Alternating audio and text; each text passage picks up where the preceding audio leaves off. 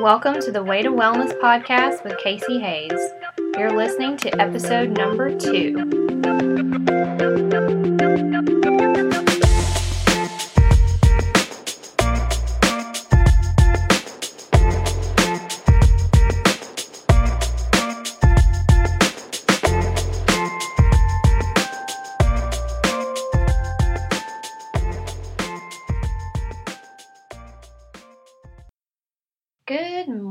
Podcast listeners.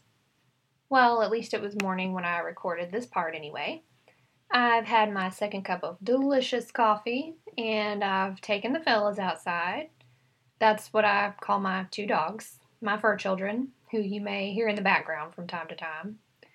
I ate a delicious breakfast, so it's been an overall nice weekend morning. Okay, it's been an awesome weekend morning. Why not get excited about it? Who else is going to get excited about our lives but us? It's kind of our job. Know, what I'm really excited about is to get to be here with y'all again this week. The response I got from so many of you after my very first episode last week kind of blew me away. I know the value of the message I want to share in the world about what is possible for overcoming your health and wellness obstacles which, duh, is why I want to share it. but I didn't expect such a welcome to the world of podcasting. I received messages, both personally and on social media, expressing both appreciation and excitement for the new thing I've created and shared. And I could not be more grateful for that. Thank you very, very much. Learning and understanding the reasons why you don't feel motivated is just one of many topics that come up during my one on one health coaching sessions with clients. So often, clients who approach me about health coaching are already disappointed in and essentially ashamed of themselves for the lack of motivation they feel towards taking an active role in creating their own healthy lifestyle. It breaks my heart because putting your morality in the middle of what you're eating and whether you're active or not or how much is not the way to bring about change. Telling yourself this is good or this is bad, and even identifying as I am good or I am bad based on the decisions you've made has no place in a healthy, balanced life. Did you know that? I didn't. Before I learned what I know now, I was 20 pounds heavier, depressed, and frankly felt hopeless. I thought the reason I struggled so hard to go after the life and body I wanted was that I was lazy, self indulgent, doomed to fail, and possibly the worst of all, just not meant to be fit.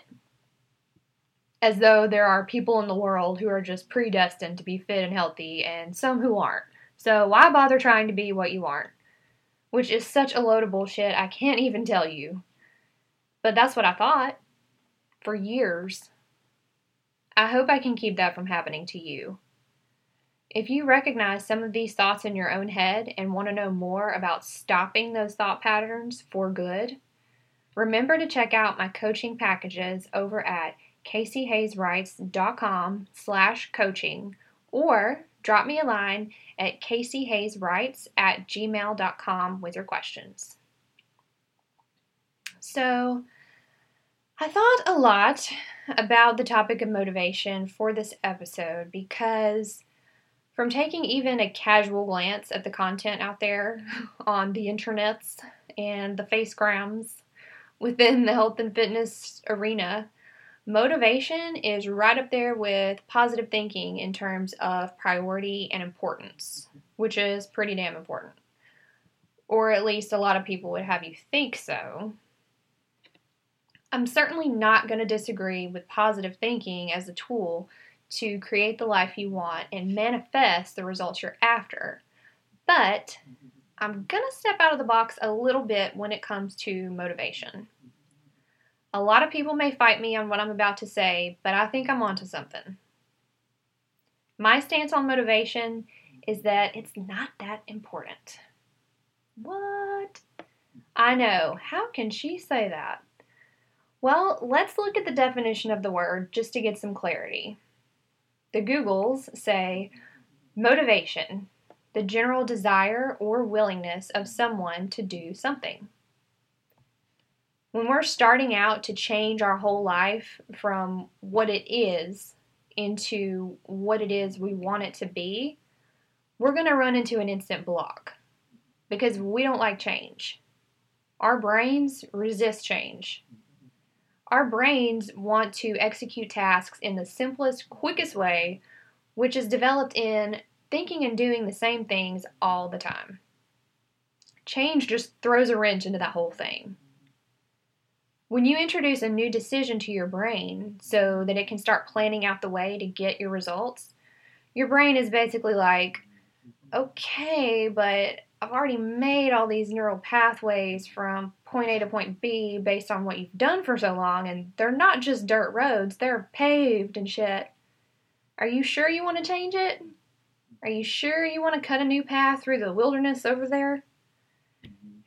That's going to be more work. So, motivation to me is not going to be the thing that carries you through all the resistance you're definitely going to feel in those early stages. Motivation is the willingness and desire, and sometimes that willingness and desire is just not there. Sometimes you're just not feeling leaving your warm bed for a 4 a.m. workout, and sometimes the thought of getting off the couch and cooking a healthy meal for yourself is the last thing you want to do. So if you're hung up on thinking motivation is what you need, and you find yourself utterly lacking motivation, then what? then you quit. I just didn't have the motivation, or I just couldn't stay motivated, which is totally understandable. When you've been conditioned to believe motivation, this glowing thing on a pedestal, the thing you need the most if you're going to keep charging forward, is this end all be all of determining your success, no wonder people quit when they don't have it. It's almost like you have no choice.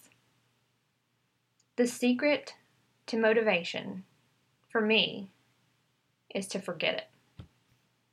There has to be something else that propels us forward in order to succeed.